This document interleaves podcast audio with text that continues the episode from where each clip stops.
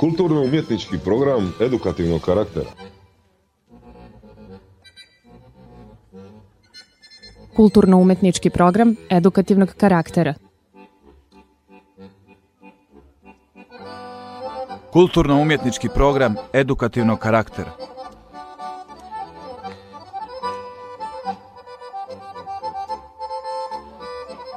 Kulturno-umjetnički program edukativnog karaktera. Kulturno-umjetniški program izobraževalnega značaja. Kulturno-umjetnički program edukativnog karaktera. Kulturno-umetnička programa od edukativen karakter. Program kulturartistik me karakter edukativ.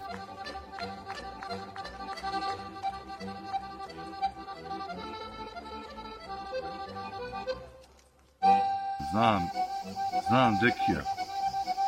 Dobar čovjek, u par riječi može puno toga reći. A vamo emisije pravi... Smori, brate.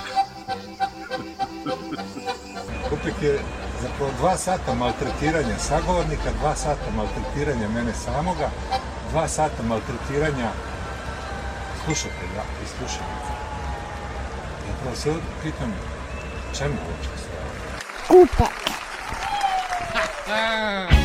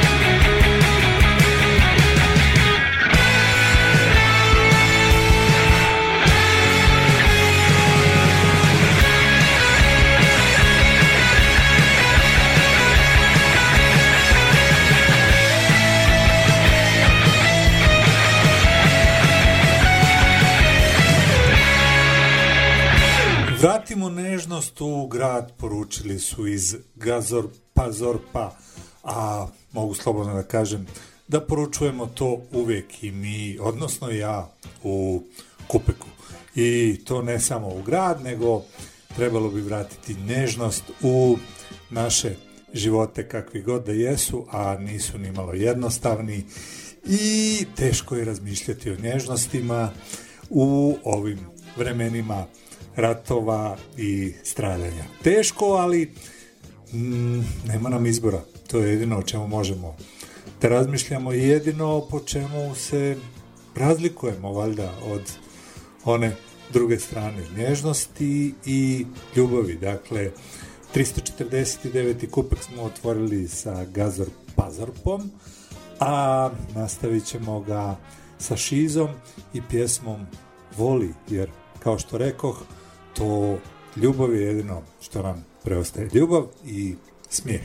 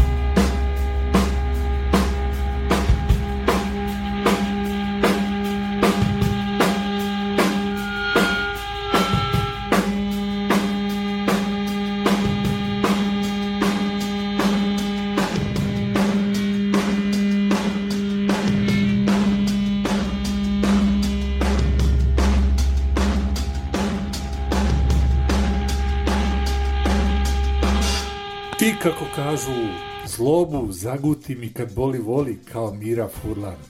Da, bili su ovo Šiza, Ben Šiza i pjesma Voli jer kao što rekoh to je ono što nam uvijek na kraju ostaje i da, nekad treba se potruditi i razmišljati pozitivno. Uh, dakle, evo, otvorili smo ovo 349. kupek izdanja nakon manje pauze između jeli, dva e, broja zbog objektivnih razloga i teško je, zaista je teško u ovoj situaciji probati raditi nešto konstruktivno i kreativno, ali kao što rekoh, moramo.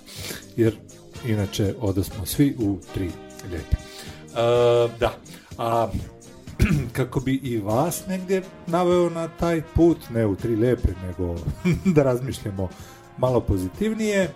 Eto, u ovom kupeku ćemo se baviti, pa, da kažem, jednom negativnom pojavom, odnosno par negativnih pojava u gradu Beogradu, dakle vraćamo se u potpunosti u Beograd a, i to kroz razgovor sa Sanjom Radović, istoričarkom, koja je inače bila gošća sa Anom Radaković u 328. kupek izdanju kada smo pričali o istoriji antiratnog pokreta. E, zašto Sanja Radović istoričarka? Naime, e, oko 20. oktobra, dana koji mnogi znaju i slave i dalje kao dan oslobođenja grada Beograda od nacizma i fašizma, a mada vidimo i sami da to baš nije uh, u potpunosti oslobođeno. Oko 20. oktobra, konkretno 17. oktobra u Beogradu, negde na Crvenom krstu u jednoj zgradi otvoren je takozvani muzej uh, Dragoljuba Draže Mihajlovića četničkog vođe, ratnog zločinca i tako dalje. Tri dana nakon toga u istom tom gradu je obilježen dan oslobođenja grada. A negdje između svega toga obiležilo se, obiležilo, sviđa mi se ova konstrukcija i ova mješavina mog hrvatskog i srpskog jezika, pa na kraju ne dobiješ ništa. Uh, da, obeleženo ili ti obilježeno je 26 godina od ubistva Dušana Jovanovića, romskog dječaka, pa evo već godinu dana pa i više traje inicijativa da se park u Mitićevoj rupi tamo kod Slavije imenuje po Dušanu Jovanoviću jer tu je živio u blizini, a tu je nažalost i ubijen.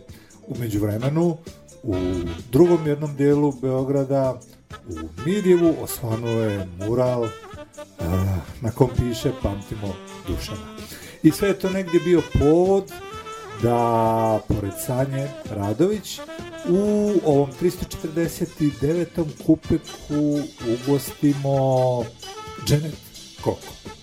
Djevojku, ženu, inače Romkinju, novinarku, aktivisticu, fotografkinju i šta sve ne. I da popričamo malo o toj godišnjici, ali da popričamo malo više i o diskriminaciji, ali da popričamo i o ljubavi.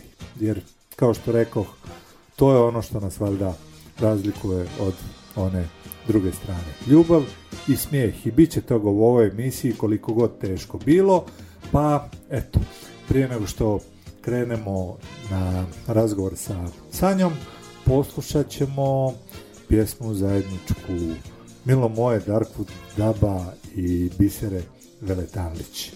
I to bi bilo to za ovaj uvod, bit će dosta razgovora, a da, možda još jednu stvar da kažem. Uh, pa eto, sad već prije više od mjesec dana, u, kao što i sami znate, vjerujem, jer sam i najavljivao, u Domu omladine je održan veliki koncert hora, svi u glas. E, osim ovog uvoda koji smo evo negde otvorili sa Gazor Pazorpom, Šizom, Darkwood Daba, poslušat ćemo i Daniela Kovača u nekom trenutku sa novim singlom Čvrsto telo. Slušat ćemo pesme sa tog nastupa u Domu omladine, hora, svi u glas. E, inače, u nekoj od prethodnih kupek epizoda, konkretno sad ću vam reći i u kojoj, u 342. emisiji, koju možete da pronađete i na Mixcloudu, a i na onom RSS feedu Kupekovom. E, pričali smo sa Majom Čurčić iz Art aparata koja je pokrenula čitavu ideju i priču oko hora svi u glas, pa ukoliko vas interesuje poslušajte to, jer će vas interesovati sigurno odakle sve ove pjesme koje ćemo imati prilike slušati u pauzama razgovora sa Janet, jer negdje smo se dotakli i romskog jezika, a i samog hora svi u glas, koji i okuplja romsku djecu, ali ne samo romsku, nego i sve ostale koji žele da se pridruže, pa i nauče romski jezik i da pjevaju zajedno. E, dakle, to bi bilo to, kao što rekoh, za uvod. Ostaje mi još jedan put da vas pozovem da podržite Kupek patreon.com kroz Kupek ili putem paypala dejan.kozulet.gmail.com Možete i pisati pohvale, kritike i što god želite, a možete pitati ih za račun na koji možete da uplatite neku svoju donacijicu na hekupek.gmail.com ali i na onaj prethodni ne.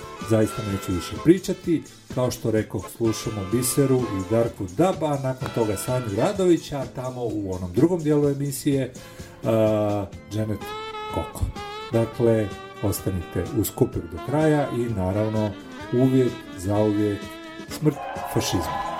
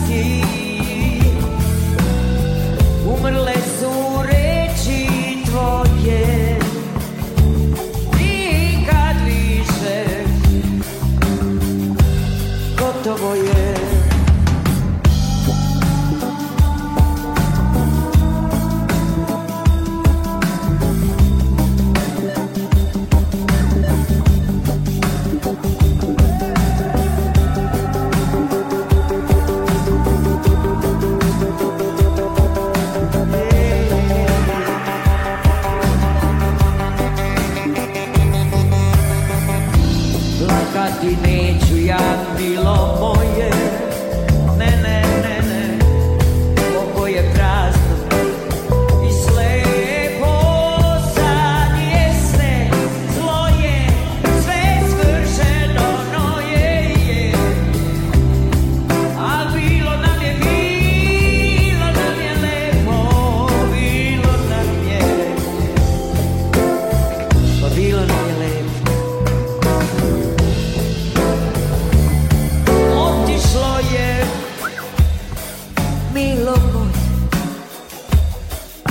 Otišlo je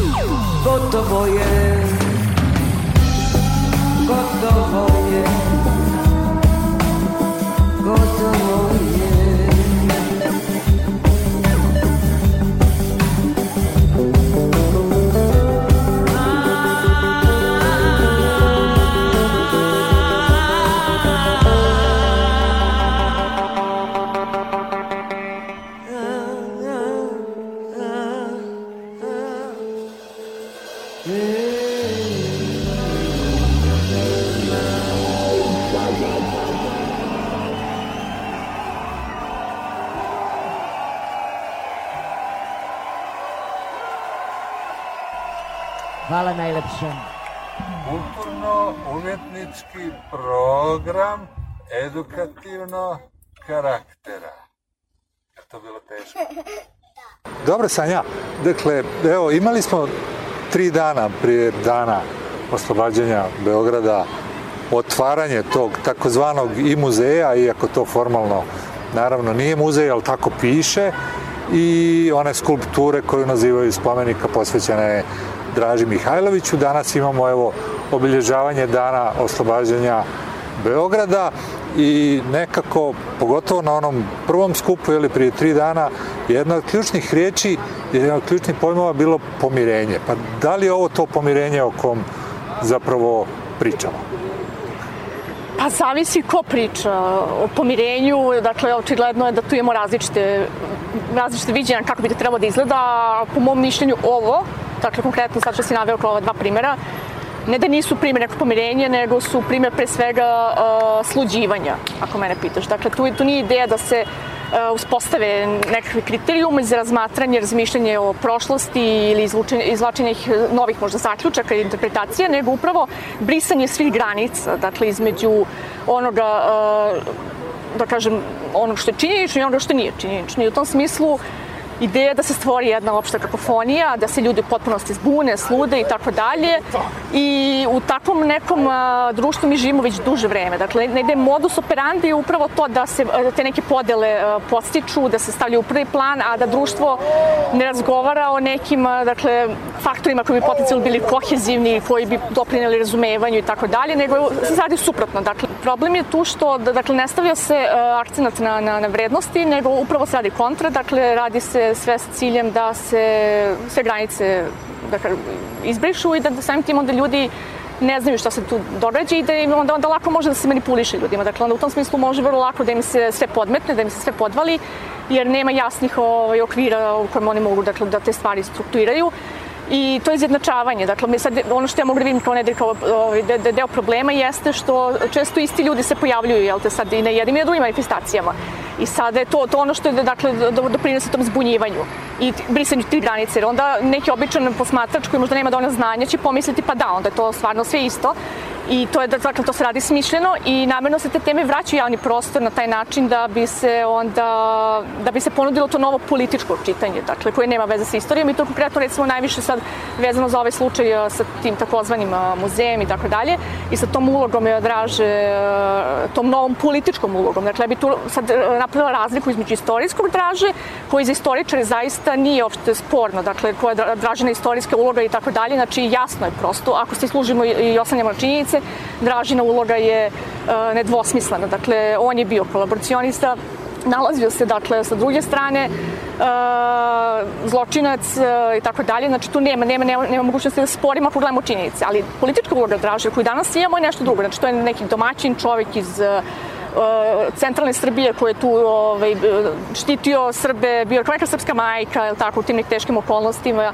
To je znači taj politički dražaj koji je negde potreban u ovom trenutku, a potreban je zašto? Zato što se negde koristi kao sredstvo koje uh, je praktično jedino na raspolaganju ako ćemo da krećemo te antikomunističke percepcije uh, sveta, tako znači ako današnji antikomunisti oni nemaju naše dugo se oslone, nego moraju tražiti sad uh, neke ovaj, istorijske protivnike komunizma i bez obzira na njihovu istorijsku ulogu. Znači oni su u stanju da njihovu istorijsku ulogu tadašnju potpunosti prenebregnu, da prenebregnu činjenice, da izvuku samo ono što im je potrebno i da daju tu neku novu sadržinu političku i o, da te stvari znači na taj način onda koriste i praktično zlupotrebljavaju, ali mislim da treba da imamo nedu u vidu da to nije samo naš uh, trenutno problem. Dakle, to je negde važno da imamo u vidu da je um, da je taj e, istorijski revi- revizionizam globalni fenomen koji je pre svega zahvatio istočnu Evropu.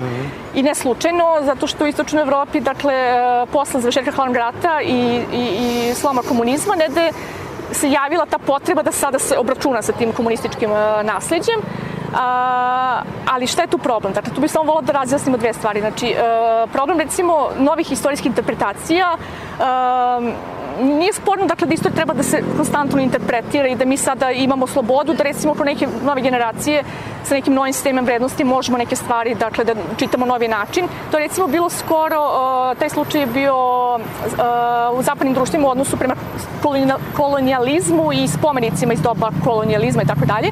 Sasvim je u redu da mi danas imamo drugačiji odnos recimo prema kolonijalizmu i da, i da imamo neki drugačiji vrednost, vrednost sistem. Ovde je problem što se dakle ne nude neke nove interpretacije i tako dalje, nego se izvrću činjenice. Dakle iz, izmišlja se nova istorija u potpunosti i uh, to je recimo kao sada ako hoćemo pričamo o ulozi Josipa Broza u Drumskom ratu ili, ili istoriji Jugoslavije, možemo da imamo dakle neke, neke nove uglove sagledavanja svega toga. Ali ono što ne možemo, ne možemo kažemo da je recimo Tito sarađivao sa okupatorom, ne možemo kažemo da je Tito sarađivao sa ustašama ili nacistima, a to ono što radi sa Dražom. Dakle, ne daje se neka nova interpretacija Draže, nego se u potpunosti činjenice iskrivljuju i govori se dakle da je Draža sada, ovaj, da nije bio kolaboracionista ili da nije bio zločinac, to je jedna škola ovih e, revizionista, a druga škola, ako ste primetili, su ovi koji e, nisu otišli tako daleko da kažu da baš nije ovaj, Draža činio zločin ili da baš nimalo nije kolaborirao, nego prihvataju da jeste, ali to onda relativizuju i, i kažu da recimo to što je on bio kolaboracionista ne znači mnogo, jer takva su bila vremena, bože moj, pa to i, i mora pomalo da Pa se možda je bilo kolaborira. bolje da je trebalo tako Da,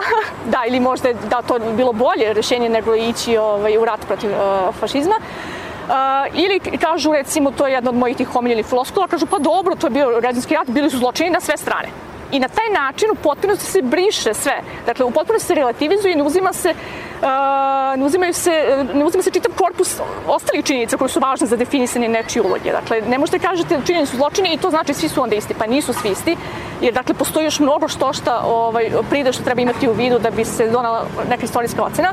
I to negde ta vrsta relativizacije je sve prisutna, mislim, i u političkom govoru, ćemo svi su isti, jel tako?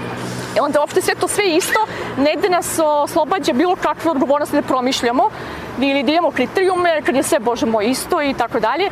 I ta relativizacija, mi vidimo recimo da u istoriji i tako dalje, ali ona je, ovaj, po, mom, po mom sudu, ona je, ne da kažem, globalni fenomen uh, i šire, dakle, i od istorije, i od društvenih nauka, mi vidimo da se čak širi i na prirodne nauke, da imamo sad i u prirodnim naukama a, taj slučaj da, da, da, da se relativizuje naučno znanje. Na- Prosto živimo u tom vremenu relativizacije gde su te granice a, vrlo onako porazne i mislim da je to negde onako, kažem, treba da imate sve, sve to u vidu, ali naravno konkretno ovaj naš slučaj ima svoju, a, pre svega političku upotrebnu vrednost a, trenutno, dakle, a, Draža se rehabilituje sa jednom vrlo jasnom političkim, jednim vrlo jasnim političkim ciljem i to je negde što onako treba da naglasimo. Dakle, nismo mi, mi istoričari, nismo došli do nekih novih saznanja, nekih novih činjenica na osnovu koje bi mogli u potpunosti napišemo novu istoriju o Draži i njegovoj ulozi. I na kraju krajeva u istoriji ne možete, možda u nekim najstarijim periodima, koji su desili pre, pre par hiljada godina, možemo pronaći neka nova saznanja koja bi nam ponudila u potpunosti novu interpretaciju, u potpunosti novu uh, sliku o nekim događajima, kad je pitanje savremene istorije, mi tu, tu apsolutno nema, nema, nema mogućnosti da pronađemo takve stvari, tako da mi nemamo neka nova saznanja na osnovu kojih možemo da, da pišemo novu istoriju draže, znači tako da ovo danas što se dešava je praktično samo politička interpretacija. Kad je bilo prije neki desetak godina, jeli, kad je bilo to veliko obilježavanje, pretpostavljam, čini mi se da je to bila 70. godišnjica, a, gdje je gost bio jeli, Vladimir Putin, pa se čitav događaj pomerio isključivo zbog njega, dakle Da, nije da. čak ni 20. bio održan, nego prije ili posle, više ni, apsolutno nije ni važno. Da, četiri nego dana sama- pre, mislim, Da, nego 16. sama činjenica da je tako nešto urađeno ranije zbog eto, samog njegovog posjeta, ovaj, je negdje zapravo dalo naznaku u kom smjeru će se obilježavanja i uopšte u kom smjeru priča o ulozi e, Srbije u, u, u ratovima negdje voditi. A to je ukratko bi se moglo to zapravo dalo zaključiti da je 20. oktobar zapravo dan oslobađanja, odnosno pobjede Prvog svjetskog rata nad drugim svjetskim ratom. Nekako je čitava ta priča od onog momenta, zapravo vjerovatno je to počelo i ranije, preusmjerava non stop na ulogu Srbije na oslobodilačke ratove u Prvom svjetskom ratu, gdje je drugi svjetski rat, iako je datum koji se obilježavao prvenstveno vezan za taj dan i za taj rat, nekako bačen u zapićak. Da. Pa jeste, to, to si dobro primijetio. Dakle, taj odnos prema Prvom svjetskom ratu se značajno promenio, odnosno više stavljen fokus sada na Prvi svjetski rat, odnosu na drugi i to je negde logično ako posmatramo opet te političke narative iz kojih se o, kreće. E, zašto? Zato što je Prvi svjetski rat e, i, i, uloga e, Srbije u Prvom svjetskom ratu, onako kažem, čisto nacionalna i lako je, dakle, nacionalno identifikovati s obzirom da u pitanju bila kraljevina Srbija. Jugoslavija je tu već sada mešavina više naroda i onda samim tim kako vi sad tu baš da se povežete? Mislim, jasno, jasno je zašto to, to radi na taj način, zato što kako vi sad imate recimo tog vođu komunističkog pokreta koji čak nije ni etnički Srbin, ako danas živimo u vremenu kada se stavlja fokus na to etničko, onda su te, te, ti, ti pokreti zapravo, komunistički pokret u osnovi je, bio je internacionalan, bio je dakle postupao sa mnogo širih pozicija, prosto nije bio isključiv, dakle nije, nije, nije posmatrao stvari iz te neke isključive nacionalne pozicije i onda kako smo se mi danas vratili korak unazad, kako smo se vratili dakle na te pozicije koje su praktično bile pre drugog svjetskog rata, onda je negdje i logično, logično što se više ovaj, radi na toj identifikaciji sa prvim svjetskim ratom, sa tim nekim srpskim vojvodama i tako dalje.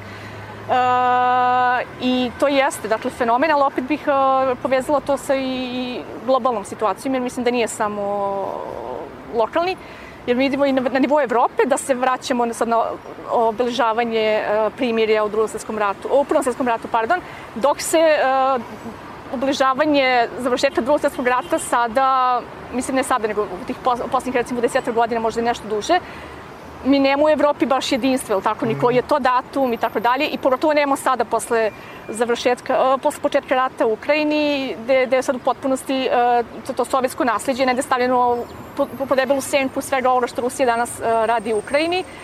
I tu smo videli dosta ovaj, ovaj, jedan onako problematičan slučaj sa ovim što se desilo u kanadskom parlamentu, je tako, sa, sa, sa spikerom kanadskog parlamenta koji je uh, jasno dakle, da nije, nije bilo greške u tom postupanju jer je on izgovorio rečenicu da je u pitanju čovek koji se borio protiv Rusa u drugom svjetskom ratu, je tako? Dakle, svako ko išta zna o, iz istorije zna ko se borio o, protiv Rusa ili protiv koga su se Rusi borili u drugom svjetskom ratu.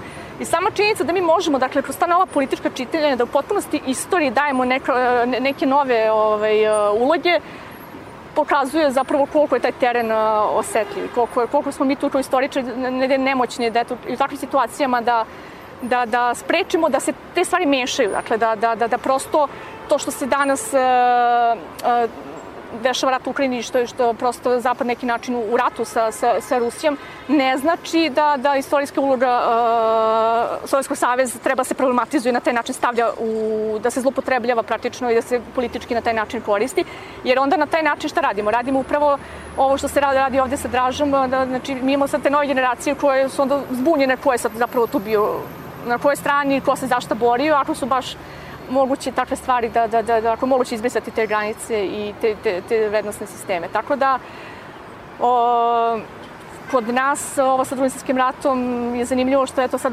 doživljava se neki, da kažem, pokušaj da se vrati, znači, drugom svjetskom ratu upravo kroz slavljenje 20. oktobra, ali način na koji se to radi, ljudi koji učestvuju u tome, pokazuje koliko je to opet ispražnjeno od sadržaja i koliko to nema zapravo smisla, jer to, to eto, više je uzeto kao neki praznik, kao neki povod da se napravi eto, ne, ne, nešto u javnom prostoru, ali mislim da ti ljudi ne razumeju zapravo ni znači tog praznika, jer da razumeju ne bismo imali ove druge uh, probleme u našem društvu, ili tako? Znači, oni ne, baš, ne baštine ništa što je vezano za taj praznik, tako da... Da. Tu ima jedna vrlo bitna spona, Socijalistička partija Srbije. Uh -huh. uh, I u jednom i u drugom slučaju, dakle, inicijator postavljanja tog takozvanog spomenika i muzeja je bio član glavnog odbora i inače u Skupštini Srbije kao poslanik Socijalističke partije Srbije. Sa druge strane, dakle, Socijalistička partija Srbije je inicijator uh, ovog dešavanja današnjeg, odnosno obilježavanja oslobađanja uh, Beograda. A ono što je zapravo možda meni vrlo, vrlo bitna veza je taj odnos prema Rusiji, prema današnjoj Rusiji, mm -hmm. prema njihovom načinu obiležavanja uh, pobjede nad fašizmom. Mhm. Ako pogledamo, dakle, čitavu istočnu Evropu, gotovo da su oni jedini, uključujući donekle i Srbiju, koji obilježavaju 9. Mhm. maj kao Mhm. dan pobjede. Međutim, i taj način i ta postavka je, rekao bih, pogrešna i odlazi u jedan drugi smjer jer je predvodi Vladimir Putin koji dovodi ponovo jeli, do ulaska u Ukrajinu pod izlikom denacifikacije. Dakle, to je toliko kompleksno da je zapravo teško i objasniti. Pa jeste, jeste, zato što, ba, baš zato što se primećuju te ne- nedoslednosti koje se ti sad navodiš i to ne da prosto upućuje na zaključak da ti ljudi nemaju zapravo te neki sistem vrednosti koji stoji, a što, mi sve vreme očekujemo da, da imaju, nego su oni praktično oportunisti i, i to je moj odgovor i za SPS i za, i za Vladimira Putina, znači oni koriste te neke alate koji su im neophodni za, za ostvarivanje uticaja u javnom prostoru. A, to sa Vladimirom Putinom i odnosno sa savremenim a, načinom koji Rusija ovaj, obeležava drugi svjetski rat, to je to vrlo zanimljivo, zato što a, tu imamo sada izmišljanje tradicije. Dakle, mi imamo sada za vreme Putina posljednjih 10-12 godina uvođenje nekih novih a, načina na koje se to obeležava, prvo ta, ta masovnost s kojom se to radi, znači onda te uh, redovne vojne parade, recimo danas kad biste pitali nekoga, on bi vam rekao, pa sigurno su bile redovne parade tokom i Sovjetskog saveza, međutim nisu. Dakle, nije bilo svake godine izvođenja tenkova i oružja na ulice, Uh, to se radi upravo poslednjih uh, dakle 10-15 godina sa jasnom uh, političkom ulogom, dakle Kao i pokazivanja ovde. kao i ovde, pokazivanja te neke moći prema svetu i tako dalje. I taj praznik u Rusiji jako jeste na, oslonjen dakle, na drugi svjetski rat e, snažno, jer ipak broj ruskih žr- žrtava u drugom svjetskom ratu je takav da, da to, se, to, to sećanje, dakle, živi generacijski zaista i danas među Rusima, ali politička zloupotreba tog praznika se najbolje mogla vidjeti kroz govore, recimo, koje je on držao na tim paradama, koje su uvek bile, dakle, uh, uvek bile usmerene na neku pretnju zapadu i tako dalje i poslednjih godina se više sa tom nekom fiksiranosti na Ukrajinu tako dalje. Dakle, oni imaju svoju vrlo jasnu političku upotrebu, dakle, obeležavanja 9. maja, a sve manje imaju veze sa drugim svetskim ratom kao takvim, nego, dakle, to je taj okvir istorijski koji se puni novom političkom sadržinom. I to je ono što se radi ovde i sa Dražom i sa ovaj, sa svim tim stvarima, znači to, to, nema mnogo, dakle, istorije u tome, istorijske činjenice. To sve danas ima svoju neku drugu političku upotrebu. I to negdje na kraju, s time da zaključimo, vidimo i na ulicama Beograda, pri svega ako pogledamo tu sada pomalo već novo nastajuću spomeničku kulturu, gdje se oni spomenici iz drugog svjetskog rata uveliko zaboravljaju, ako više uopšte i znamo šta znači i gdje su postavljeni. Da, da, mislim, mi od 90-ih imamo tu uklanjanje simbola, onako, bez, mislim, ne uklanjanje, nego čišćenje praktično simbola, svih koji su povezani na bilo koji način bili sa Jugoslavijom ili sa komunističkim pokretom. Mi, dakle, danas praktično, sad kad bi krenuli, sem groblja gore oslobodiocima Beograda, mi nemamo mnogo, ne znam šta je ostalo sad kad bismo krenuli, ali zato ovde 200 metara od nas imamo spomenik recimo Nikolaju II koji zaista nema nikakve uh, logike da se podiže sada 100 godina posle završetka Prvog svjetskog rata, dakle, ali pogotovo, ali ima smisla ako se vratimo na ono, na ono prethodno, dakle, ima, ima smisla ukoliko je uh, ideja da se uh, to društvo dakle, re, vrati na te vrednosti od pre 100 godina i da se podsjeti tih vrednosti da i danas ih ne da inkorporiramo u savremeno društvo. Uh, mi danas recimo nemamo, nijedno, nemamo spomenik uh, nijednom uh, Crna Kalemegdanu, zapravo imamo one četiri biste koje Da, da, da. se redovno Uništavaju. uništavaju, vandalizuju i praktično mislim da, da sad postoje neke kamere da se to zaštiti i tako dalje, znači ne može ni to da postoji, a da na neki način ne bude ugroženo.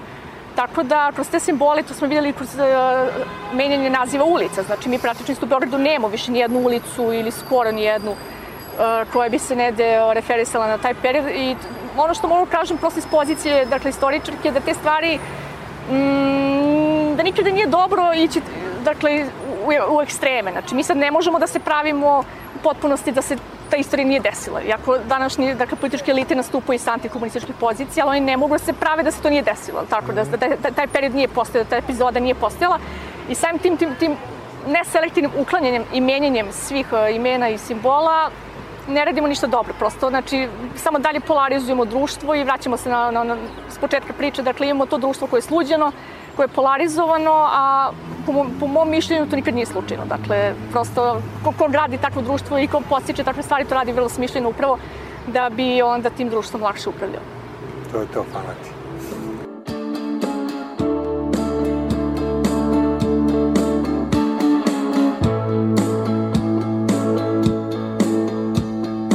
Lažna je noć, mižem uz pločnik. Nemam pare, ali imam želje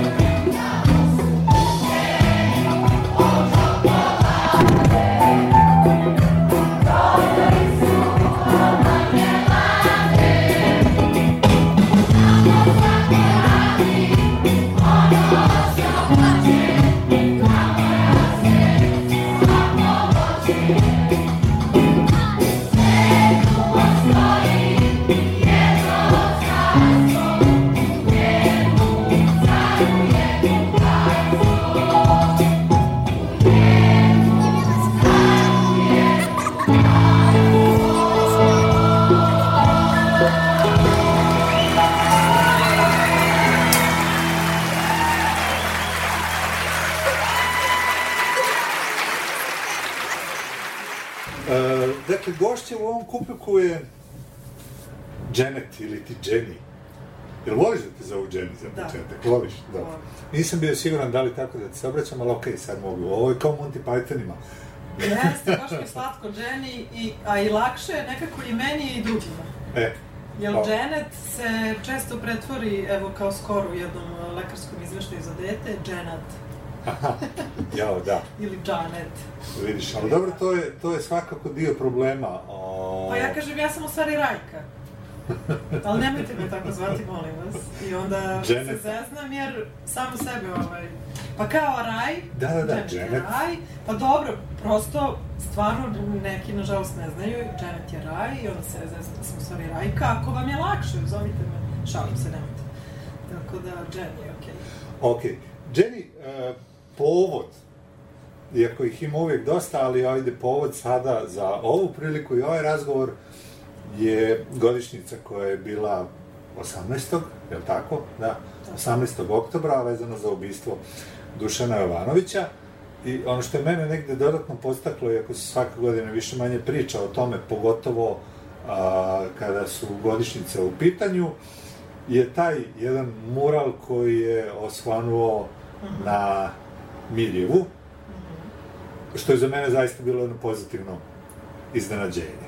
O, sa druge strane, mural je samo jedna strana priče nečega što traje evo sada posljednjih godinu dana sa idejom koja je potekla ovdje baš blizu, jer je ovdje baš blizu i mjesto, Da. govorimo o Beogradskoj ulici, u, u, u, u Beogradu, mjesto gdje je Dušan Jovanović ubijen, da se park, odnosno Mitićeva rupa, barem jedan dio, ako je već problem sa tim imovinsko-pravnim odnosima, preimenuje i dobije ime Dušana Jovanovića. A opet, sa druge strane, dakle, ovo će baš biti dugačak uvod, mi smo ovdje i vrlo blizu osnovne škole Vladislav Ribnikar, u koju je sam Dušan i išao, sagledavajući sve ono što se desilo 3. maja, nekako se čini kao da je to jedan zatvoren krug, ovaj, koji je možda počeo upravo sa tim njegovim ubistvom.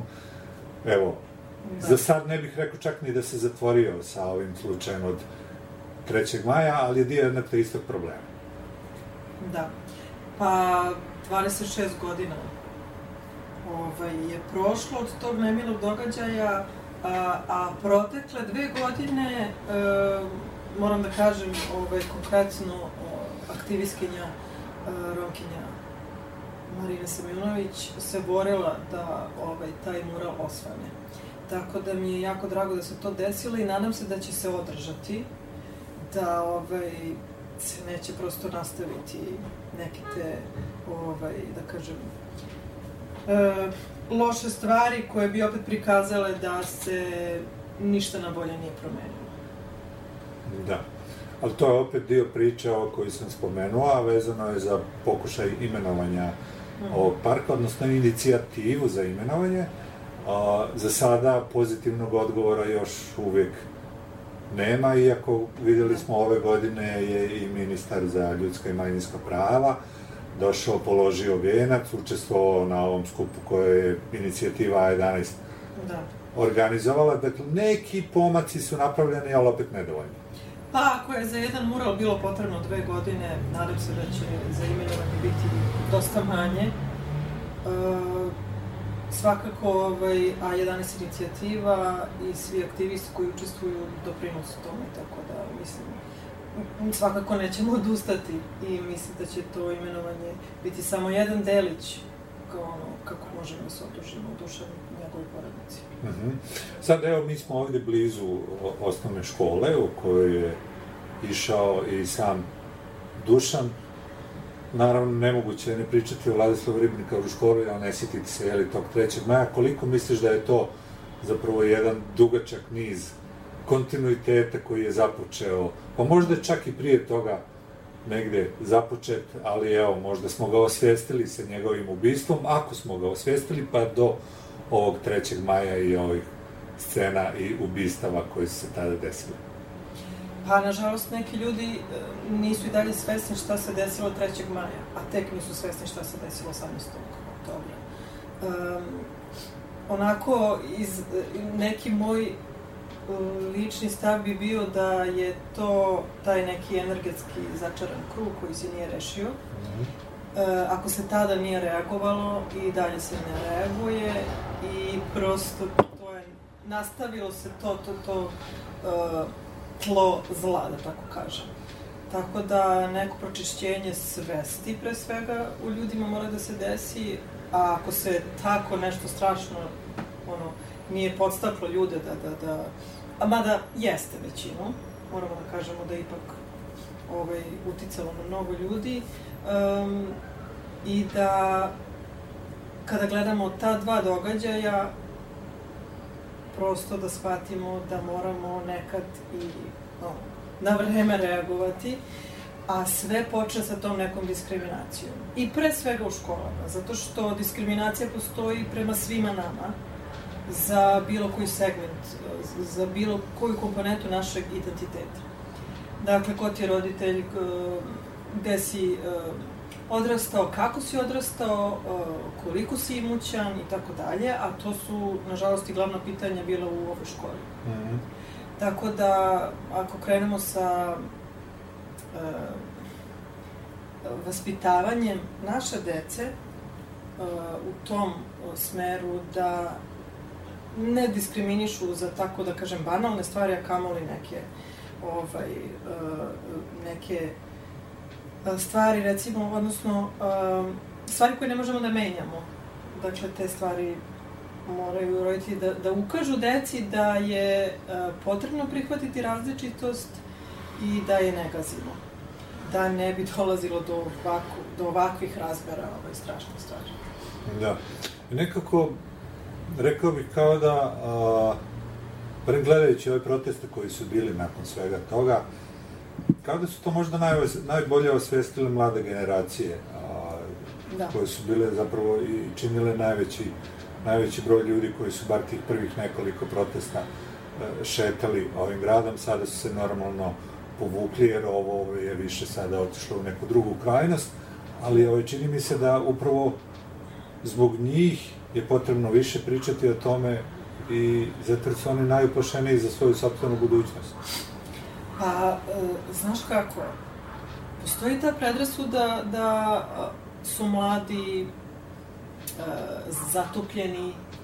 E, to uvijek je tako bilo. Uvijek je tako bilo, bukvalno u svakoj generaciji, ali ova je kao baš posebna jer e, sa svih strana smo, su okruženi e, tehnologijom i nekim drugim entitetima, ali je zapravo, e, mi, mislim, smatram da je istina, a i nekako sam uvidela to, upoznavajući mlade, da svaka nova generacija je sve svesnija zapravo.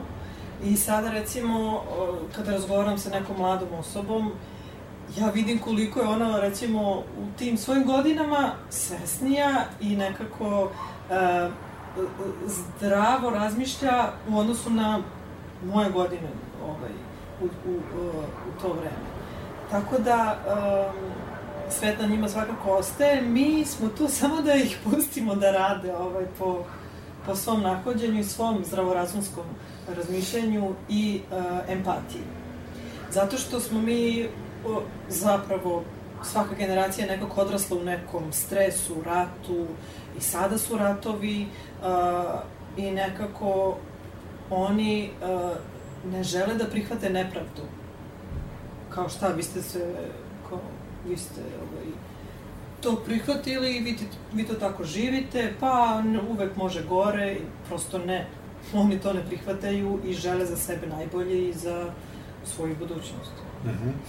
Koliko m, vidiš takva razmišljanja pre svega u okviru romske populacije? Mi ako pričamo o, o, o tom važnom elementu obrazovanja, znamo da je to jedan od velikih i ključnih problema, prije svega unutar same romske populacije, bilo ono u Srbiji, u Hrvatskoj, Bosni ili bilo, bilo gde. Ovaj, njima je taj element donekle nedostupan, međutim, rekao bih da su i tu vidljive promjene, bakar do tom nekom mikro nivou. Da. A, zapravo je problem u siromaštvu, kojeg, kojeg ima u celom svetu, a, nažalost najviše u romskoj populaciji. Um, tako da, lepo si rekao, znači, edukacija je njima nedostupna, odnosno, oni od tog uh, e, preživljavanja, dakle, problema egzistencije, ne stižu da razmišljaju uopšte o edukaciji, o nekom uh, usavršavanju, ekonomskoj nezavisnosti i tako dalje. Uh, pomaci se i takako vide zato što uh, svi, da kažem, koji su uzori romskoj uh, deci, su tu da ih usmeravaju, da ih podrže. Dakle, mnogo je bitna ta podrška u, u ranoj dobi, gde opet se vraćamo na mlade, kada su mladi svesni da ne žele taj život koji njihovi roditelji ili babi i dede su živeli, onda mogu da traže uh, s polja podršku. I kada dobiju tu podršku, onda je naravno velika verovatnoća da će oni da se školuju do kraja i da će nešto raditi sa svojim životom, nešto što uh, prethodne generacije nisu uspele. Mhm, I kolika je jaka ta podrška s polja?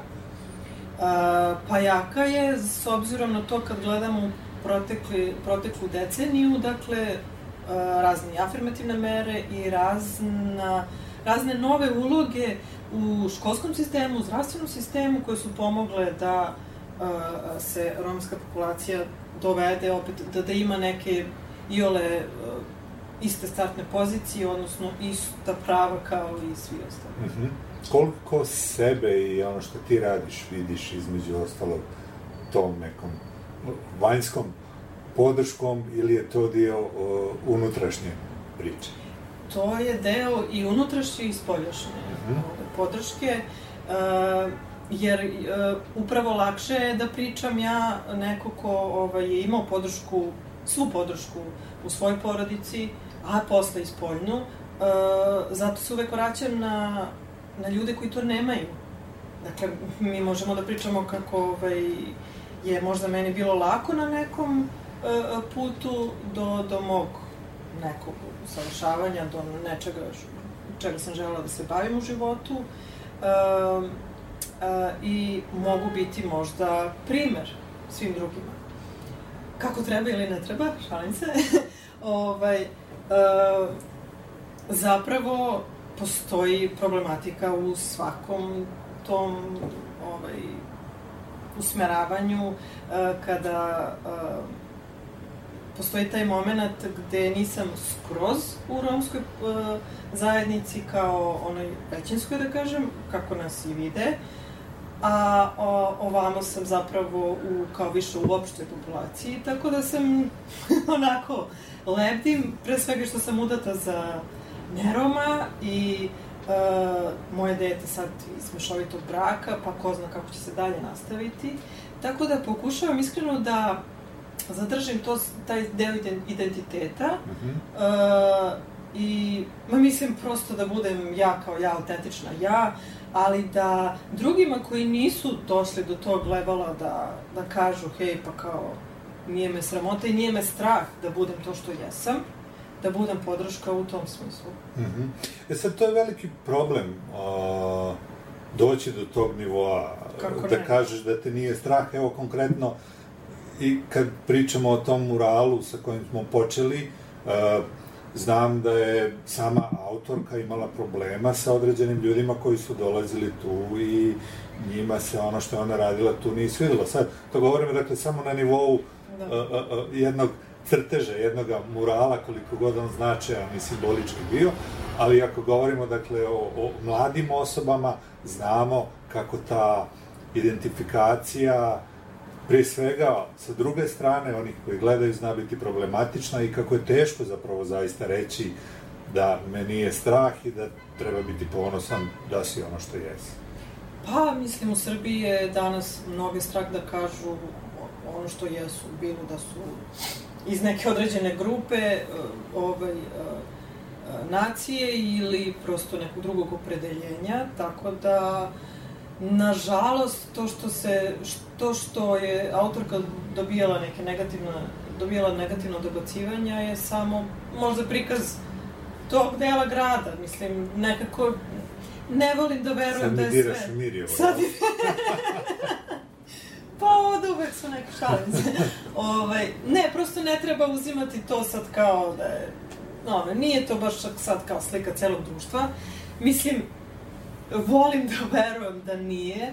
Uh, E sad, koliko ih je bilo, koli, mislim, to treba i sa njom da popričamo šta se tu dešavalo, uh, jer to slikanje murala traje, pa je to baš i zanimljivo, mislim, da li to bilo nekoliko dobacivanja iz kao, ne znam, kakve ono, da li kao šale ili šta god, ili su to bile neke pretnje koje stvarno treba da se uzmu u obzir.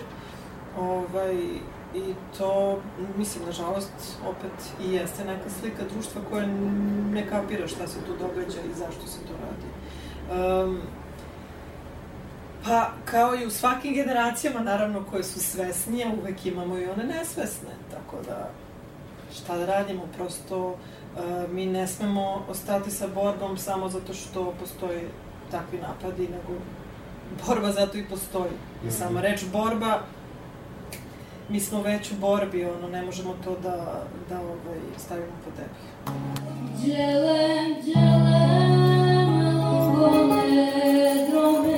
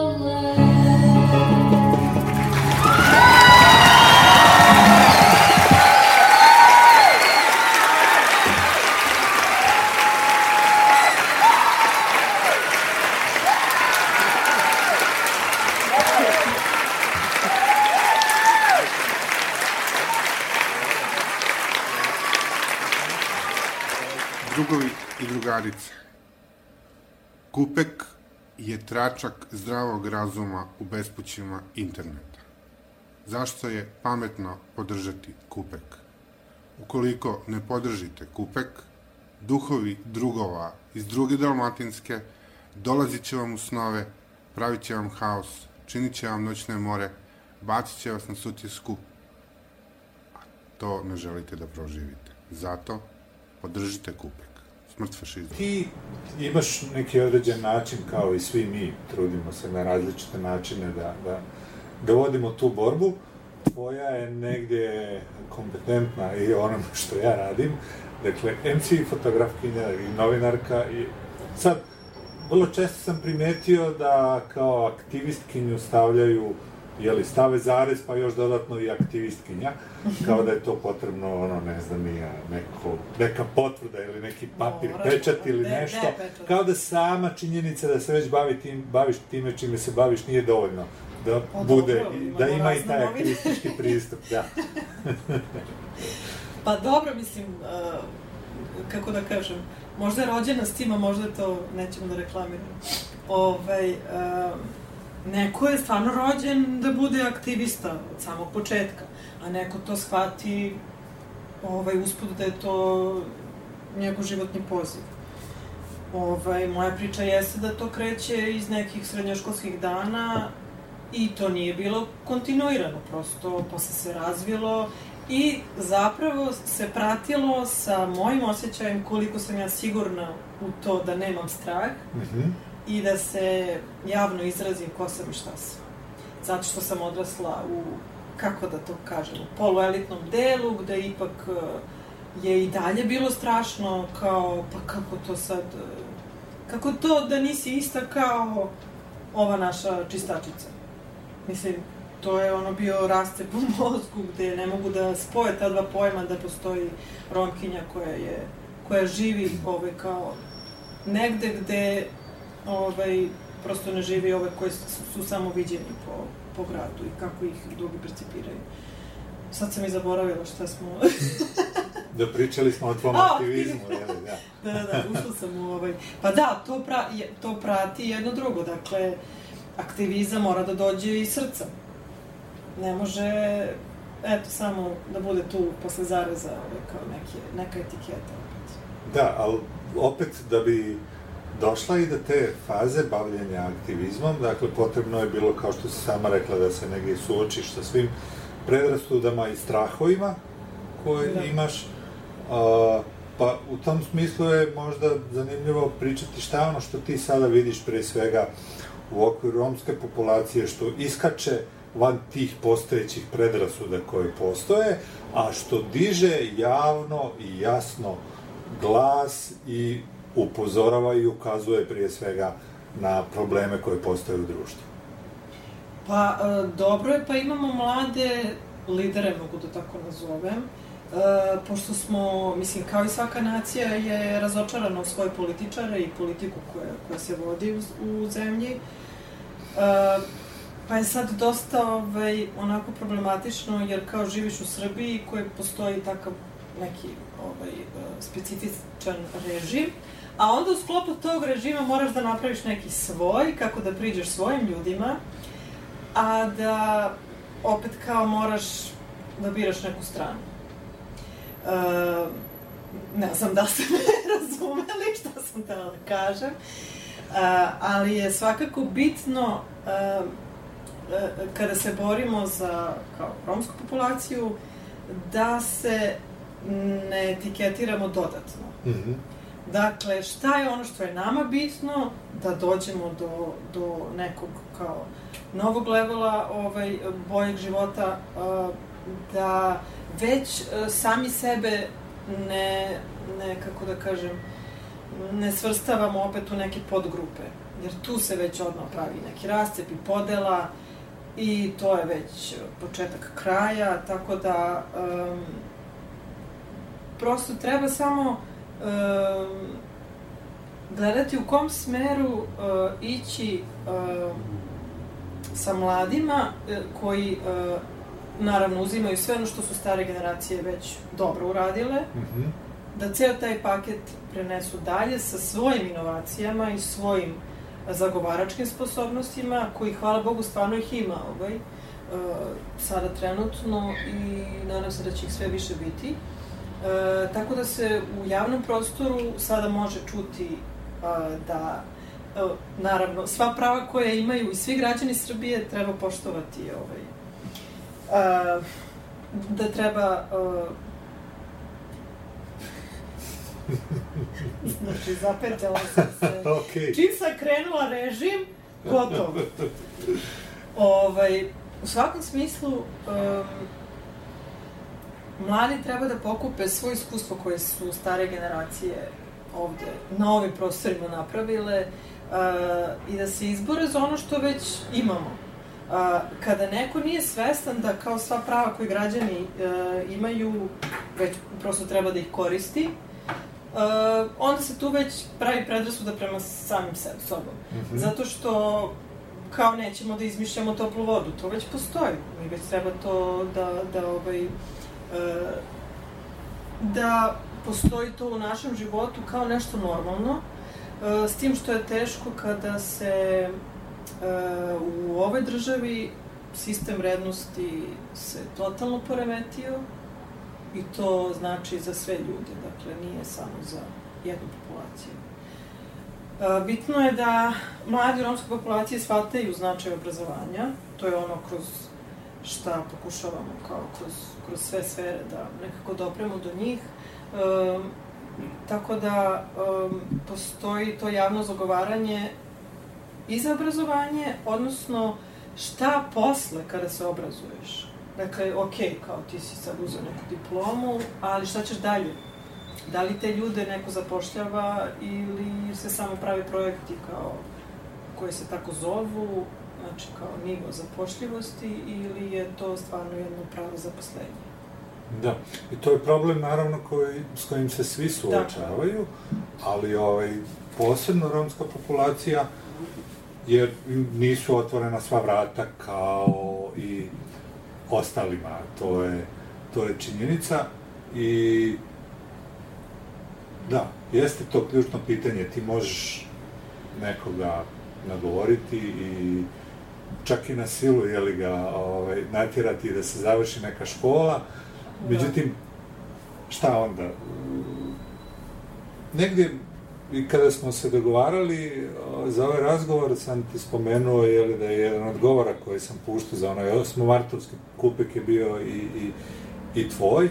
I vrlo često mi, iako govorimo o, o pravima žena, govorimo zapravo o pokušaju da se stečena prava održe. Dakle, ne o dalje nekom iskoraku, nego prije da. svega o pokušaju da se ne vratimo još dodatno nazad. To su, dakle, neki dvostruki problemi koji pre svega i, i, i romkinje doživljavaju i rekao bih zapravo da sputavaju da se za, napravi taj iskorak i da oni mladi ljudi koji završe određene škole čak i, i, i, i budu na tom sada još uvijek nekom nepostojećem tržištu rade, ali ne možemo reći da tako nešto ovdje postoji.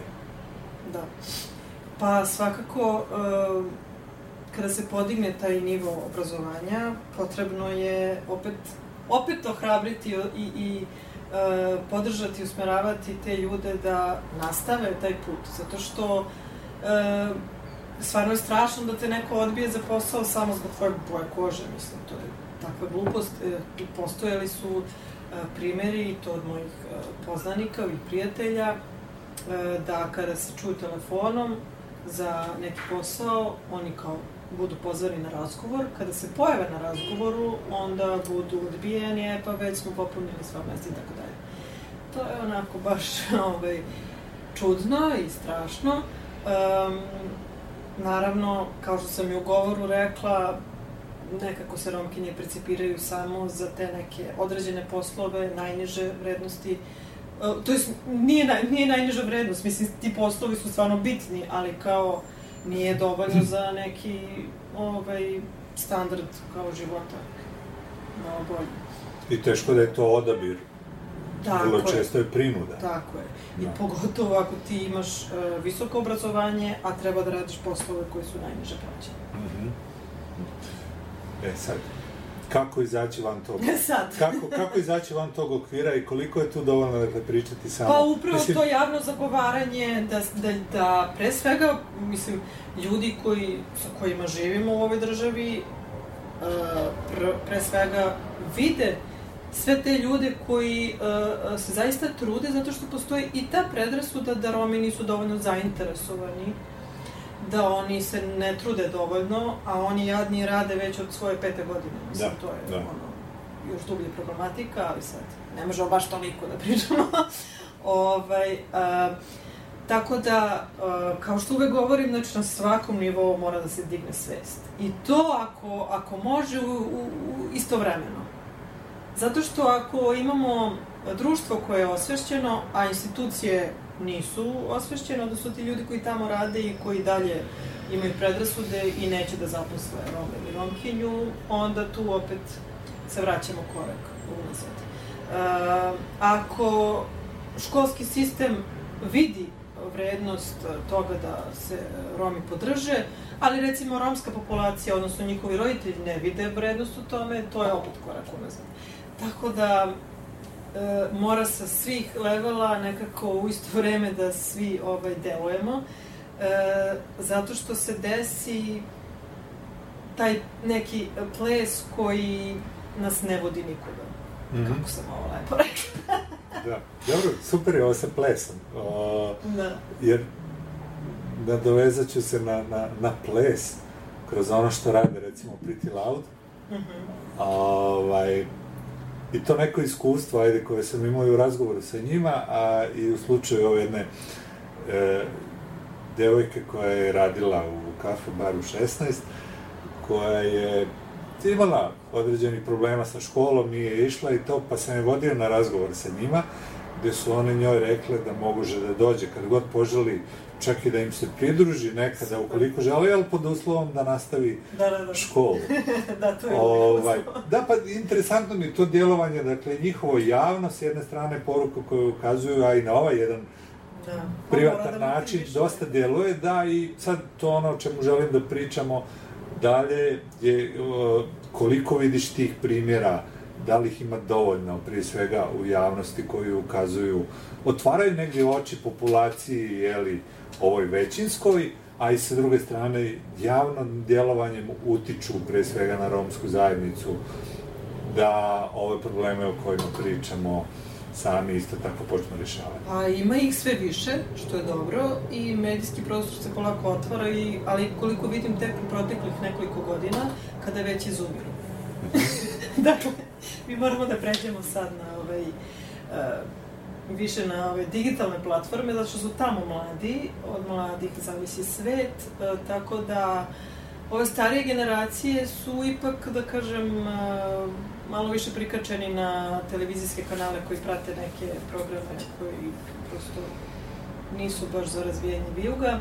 Tako da, uh, nekako mi je, eto, baš mi je, mislim, sad sam to onako baš, ovaj, skontala, što je baš onako je, kao, super je pozitivno, ali e, e, taj medijski prostor na televiziji, mislim, koliko to zapravo ljudi pogledaju i koliko dođe do svesti, Uh, baš onako, možda bih napravila neku emisiju kao reakcija, ono kao Da, da, da, da. iza ekrana, kao kad se pojavi neka od nas, neko iz romske populacije, pa da li su fazonu, šta sad ovi hoće, pa zaštićeni ste ko beli medvedi, ajde, pa uvek ono, njima ne, jao, jadni oni, i tako Da, to. da, da. E sad, mislim, inače ne razmišljam o tome, ono sad, ta, na, na, na takav način, ali 100% to postoji.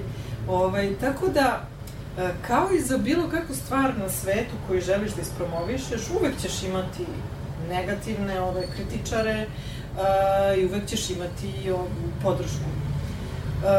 Tako da, kao, nekako, gde nam je ciljna grupa i kome se mi obraćamo, to je bitno da, da se pojavljuju iznova i iznova novi likovi iz romske populacije koji su zaista pozitivni primjeri, koji zaista inspirišu i zaista motivišu mlade iz romske populacije da istupe i da se i oni pokažu. Dakle, mislim da je to nekako suština, a onda tim hajde da kažemo, eto, nažalost, dokazivanjem.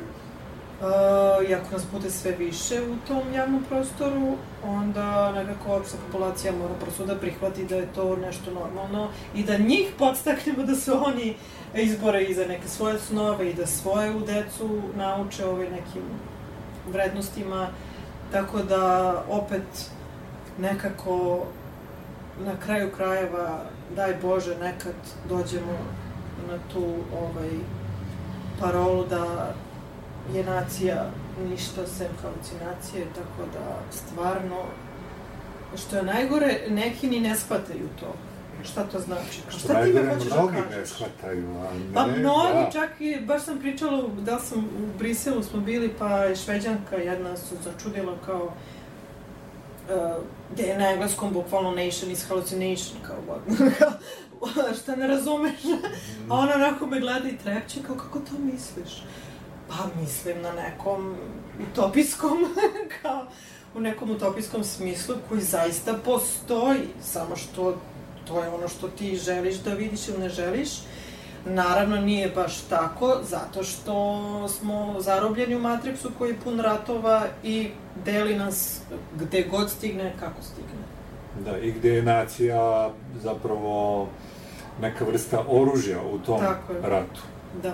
To je ono što je najgore i zato kažem da ne da neki, nego mnogi ne shvataju to, nego se mnogi drže toga kao Da. pijani plota i kao mnogi uh, kao svoj najveći uspjeh između Da, ostalog da. pripisuju pripadnost određenoj naciji, iako Da, zato je meni iskreno nekad glupo kao jao, ja sam ponosna. Da. Mislim, ja sam ponosna Janet. E sad, Janet je satkana od mnogih delova identiteta i to je cela poenta i to je ta autentičnost koju moramo da živimo. Bio ti Rom, uh, Albanac, ne znam, uh, i tako dalje. Uh, sad sam se setila kada sam, kada smo izbjegli iz Prizrena u, u, ovaj, u Beograd i onda u školi kao nešto ne znam, tako kao, kao priđe mi drugarica, kaže, ja kao, on je tamo je za tebe rekao da si šiptarka. I ja krenem da se smejem, ja kažem, kakav bre šiptarka, pa da sam šiptarka, ja bi ostala dole, mislim, on glup.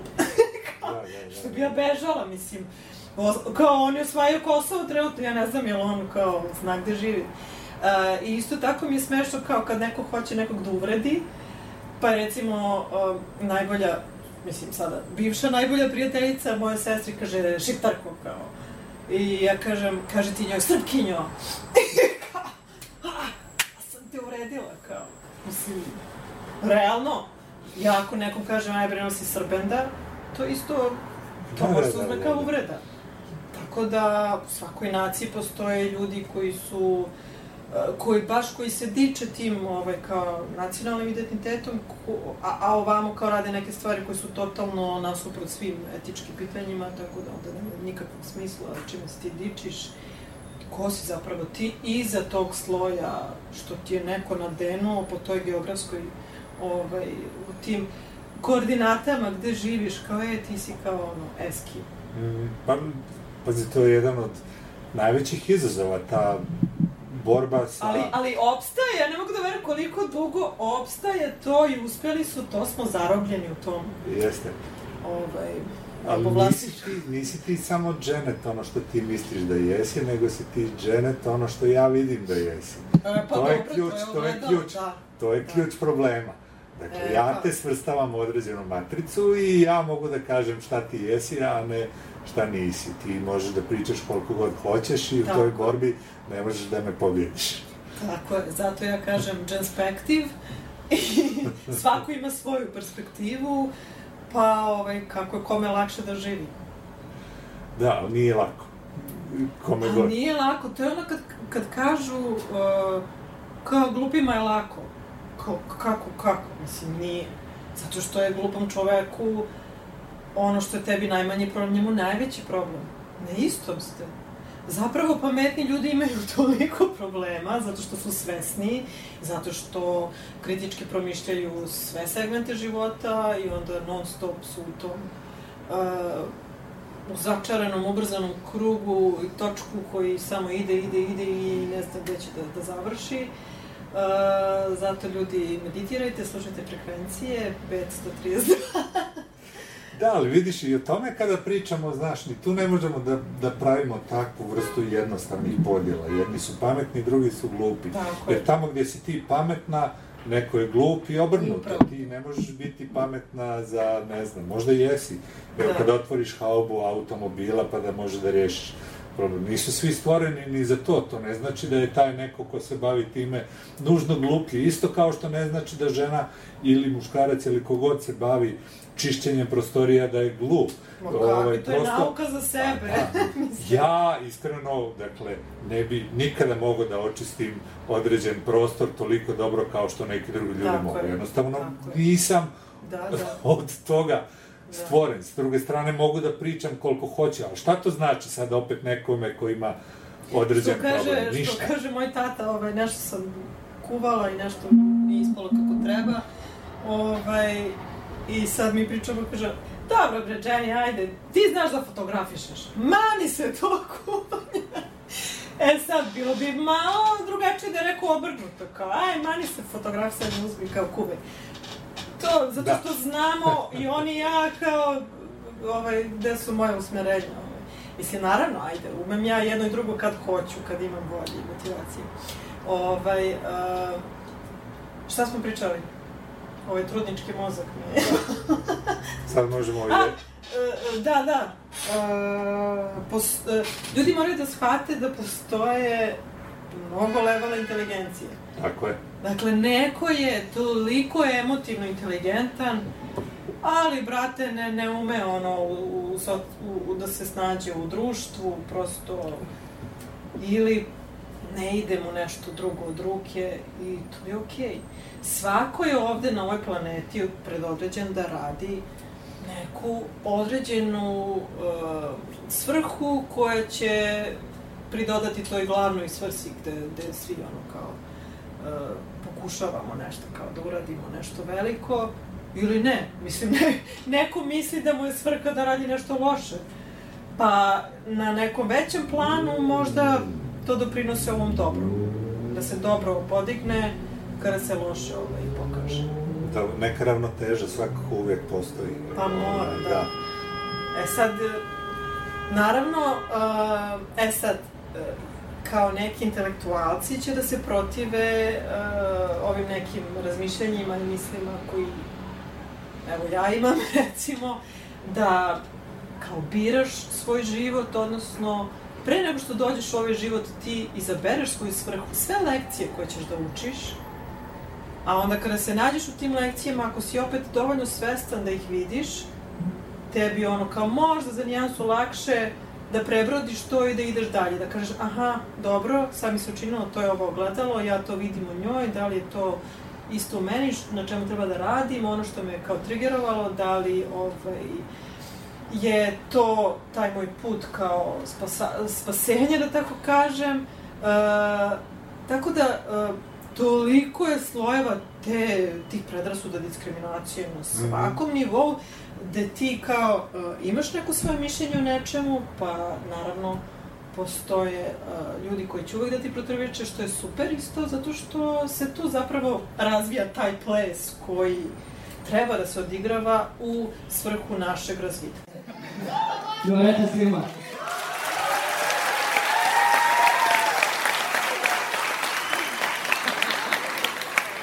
Dobar večer svima, dobrodošli na najveći koncert uh, Svi u glas, točnije hora. Uh, ja sam Boško Marković i ovdje sam da vam pokažem kako možete večera sa nama da pevate. Pre svega ću uraditi jednu vežbu koja glasi, tačnije ja ću uraditi od 1 do 3 na romskom. Uh, to će glasiti ovako, jek, duj, trin.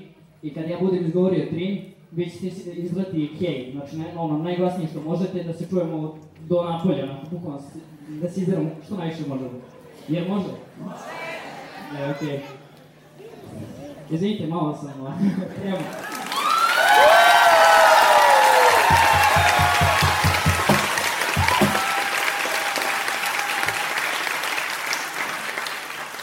Okej, može da počnemo? Jek, duj, tri. Može to malo glasnije, molim. vas. Jek, duj, tri. Opa! Može. Ajde. A, Jek, duj, tri. Jedan, duj,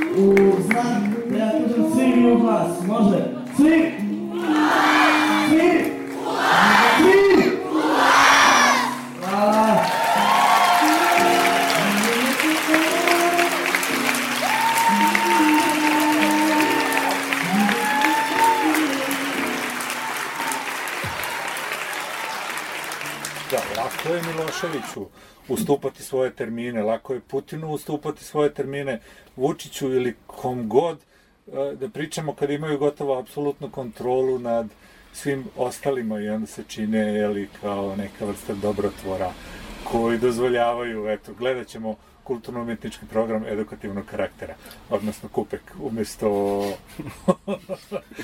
umesto nas. Šta je, Vučić je ustupio termin kupeku? Nije. da. Kupek. Ja konkretno, da se vratimo ponovno na početak ove priče, sam, kada sam vidio da uh, devojka čisti zid bijelim krećem, jeli, priprema ga za novi mural, s obzirom da na tom zidu postoje murali Amfilohija, e, Patrijarha Pavla, Milunke Savić, bio je i Ratko Mladić. Lep kolaž. Da. Prvo što mi je naravno palo na pamet je da će tu osvanuti ponovo neki crtež koji mi neće biti srcu drag, međutim, da. zaista me najpozitivnije moguće da. iznenadio mural Dušana Jovanovića. Pa eto, koliko go opet sebe negde smatrao otvorenim, bez određenih predrasuda, ja sam bio 100% uvjeren da će se tu pojaviti. Ali to je sjajno. Da. Dakle, to je kad nas neko iznenadi, a to je ono što zapravo romska populacija pokušava da radi. Kao, ha, završila sam fakultet, kao, šta sad, kao, zaposlila sam se, mislim, to je opet posao, mislim, kao, uh, uspeh svih nas. Zato što to je kao borba koja ide sve vreme sa, sa ovima, sa onima i onda kada tako nešto uspeš, kao ja, pa to je uspeh celog društva u stvari. Da, da, da, da, da. Dobro, to bi bilo divno kad bi se tako percipiralo, to bi bilo motivirajuće za onda i, i, kad bi i svi ostale. Da prate, da. Ali to znamo i sami, jednostavno nije lako. Evo, u nekom trenutku si spomenula, mislim, nije lako, ono, iz milijuna različitih razloga, ali eto, spominjala si to kako se, kako su digitalne platforme nešto e, sa čim se najbolje komunicira sa mladim ljudima. Da, međutim, evo, mi smo imali situaciju konkretno u gradu Beogradu, da grad Beograd dijeli, ja ne, to je bilo prošle godine, čini mi se, učenicima četvrtih razreda ili tako nešto, tablete. I sve je to divno i sjajno, međutim, šta ćemo sa romskom populacijom koja živi u siromašnim naseljima? Nema ni struje da napuni Tako. te tablete. Internet. Mislim, šta to znači? Da, nema ni internet, nema ništa. Šta? Na koji način će se ti tableti koristiti? I onda naravno da oni ako ih dobiju, će vrlo često ih prodati jer to im je živ novac od kog mogu da žive. Tako da, nije to ni malo jednostavno. Dobro, taj jedan e, deo projekta i sa i drugih nevladinih organizacija je dosta uspešno nekako ovaj, se napravio, mislim, naravno tim naseljima gde, gde postoji struja gde je bilo moguće. E, I zapravo vrlo često, ja sam isto videla, čak i kada ne znaju da, da, da čitaju skroz, oni su na Facebooku i na tim digitalnim platformama. I tu slika dosta su digitalno, govori, dosta su digitalno pismeni. Dakle, da, vizualna ova komunikacija je jako bitna kod svih ljudi, a pogotovo ako, mislim, ne znaš da, da, da čitaš. Mhm. Tako da, a, ta komunikacija između svih je jako bitna a, i zato sada, ovaj, a, kada sam je u Fondaciji za obrazovanje Roma, nekako a, gledamo da spojimo ta dva. Dakle, mi imamo našu ciljnu grupu, ali kao treba praviti takav sadržaj da, da, ovaj, da je što lakše pratiti i da, da se upiju te informacije kao što, što, što brže, što lakše, mislim, što bi sad komplikovali ovaj, ako su neke bitne informacije u pitanju. Uh, I taj ozloglašeni TikTok, e, koji zapravo je dobio ogromnu snagu i e, koji je stvarno jako dobra platforma za promovisanje ovaj, vrednosti koji, koji treba da budu među mladima i svim ostalima. e, zato što postoje stvarno dobri primeri gde recimo ove, protiv, ne znam, femicida ili ženskih prava, Mhm. gde stvarno dignu glas, gde je preko ne znam koliko miliona ljudi videlo te neke klipove sa protesta, recimo. Što bi neko rekao kao, šta je tu zanimljivo, nema šanse da dođe do takvog dosega, ali da, dakle, konkretno to su uh, baš organizacije uh, iz Sarajeva, iz, iz regiona, gde su stvarno uh, uspele da dođu da dopru do, do što više ljudi. Mhm. Tako da treba iskoristiti te digitalne platforme i Romi nisu skroz digitalno nepismeni. Što je kao jedan veliki plus, ovaj, zato što e, nažalost i u većinskoj populaciji je sve više nepismenih, mislim kao, Da, da, e, jer, da. jer prelazimo na digital i onda e, ne zanima ih više da pročitaju kao neku dobru, debelu knjigu, nego da pogledaju jedno 500.000 rilsava, klipova, tako da možda smo se konačno izbalansirali, šalim se naravno. Ovaj, treba podstaći tu digitalnu pismenost i odgovornost Da, to je, to je, To je ključno. Dakle, ali to to je uvijek svuda, da. postoji onda u svakom obliku. To je zaista strašno, ali opet treba raditi na samopouzdanju dece. Kada nađeš na neki negativan komentar, da prosto to kloniš, da ne uzimaš k srcu, a opet naravno pre svega kao hajde da to na vreme sasečemo i da učimo decu da to što pišeš isto utiče kao da si rekao nekom lice. Mhm. I sad, gde je tu jezik na kraju? O, evo sad spomenula da, da, kao da i te starije generacije su sve manje pismenije, jer polako i sami odustaju od onoga što su učili od čitanja od svega prelaze donekle na taj digitalni deo gde se opet nekako, rekao bih, ne snalaze. Ovaj, pa kao da se gubi i, i, i, i- jezik koji je svakako živ. Da. Znamo da i romskih jezika ima nekoliko više različitih Dijalekata, pa da, dijalekata, pa se desi da se i međusobno jako Tako. teško sporazumijevaju. Ova, I negdje kao da se svi suočavamo sa tim kako sačuvati taj neki jezik i da li ga u potpunosti prepustiti vizualu. Ne, nikako.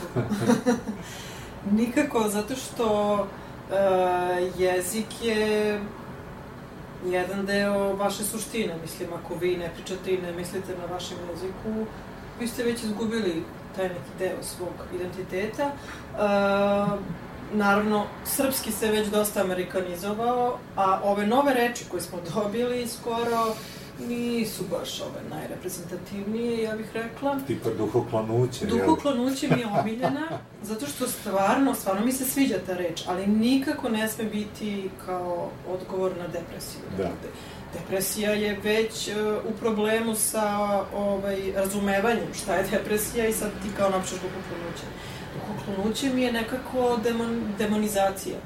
Mislim, ne znam, duhoklonuće mi je kao otišao je na pogrešnu stranu, mislim, kao... Duhoklonuće mi je e, ovaj čovek što je ovaj što čovek što je ubio Dušana, mislim, gde ti je duša u svemu tome, gde ti je duh, ne znam. Zato mi je, ta reč mi je jako onako, baš sam se iznenadila e, koliko je kao lepa reč za nešto tako strašno, a onda sam se opet iznenadila kad sam videla da je tu u stvari objašnjava depresiju. Pa nema ti ljudi, molim vas, depresija je već kao ovaj, objašnjena, a za ove druge reči ne mogu ni da zapamtim iskreno. Da, pa teško je. Teško je, a neke se Teško je. već koriste koje su jako dobro, ovaj, uh, uh, jako dobro već služe kao prilog, pa se oni su stavili prikačica, mislim. Ne, kao da ismejavaju srpski jezik.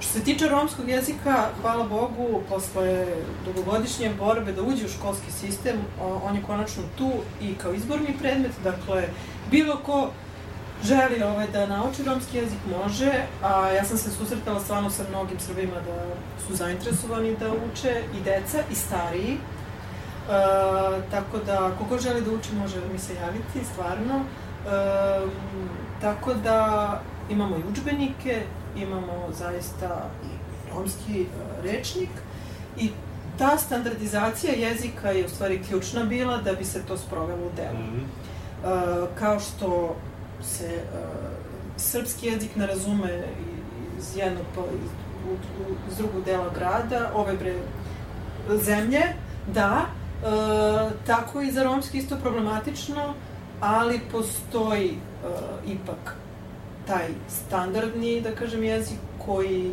bi svi trebalo da, da ga ono kao Samo, samo da ga uh, opet uh, aktiviraju mm. u svom uh, kodu, DNK kodu. Tako da, I uh, moram reći da je 80% zapravo komunikacije neverbalnog karaktera, tako da razumemo se mi svi međusobno i ovako i pogledima i tim neverbalnim pokretima uh, I naravno ne treba prepustiti sve tome i vizualu, nego iskoristiti ono što, čemu ovaj mozak i služi i ovaj govorni aparat uh, i naše ruke koje pišu, dakle ne samo da kuckaju, tako da to je sve namenjeno tako da naše telo, dakle pokreti tela i mozga da budu sinhronizovani, da izađe, to, da izađe ta magija koju imamo u sebi. I pjesma je jedna magija, Tako svakako. je, naravno. Imali smo Maju kao gošću, kroz svi u glas, hor, se također može učiti i jezik. Da. Da, Maja je sjajna, mislim, sve to što radi, tako da hvala joj. Uh, I nekako, realno, svi uvek Rome povezuju sa pesmom, sa Mhm. plesom, tako da to je stvarno jedna lepa stvar. I, i da se kroz muziku zapravo uče i o istoriji, istoriji, tradiciji i jeziku i sami Romi i svi mi ostali. To jest, svi, koji nisu Romi da shvate koliko je zapravo romski uticaj u muzici i, i ovde i na Balkanu e, to, i, i svi ovi e, svetski poznati umetnici kojima neki, ne, nekima nisu baš poznati da su bili Romi, to je isto jako zanimljivo, pa se onda baš onako iznenade i oduševe. Ovaj, uh, treba to da bude, ono kao, javno dostupno i ovaj, osvešćeno.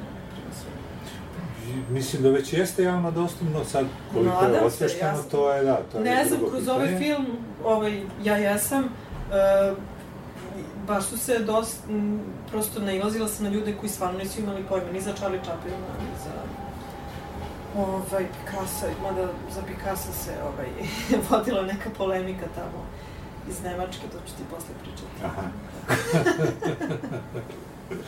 Pa dobro, evo, to je negdje, rekao bih, i o, ideja i ovog razgovora i ovih emisija, a i onoga što ti radiš više manje, pri svega kroz te filmove koje si spomenula, je ta vrsta osvešćivanja i približavanja jednih ka drugima.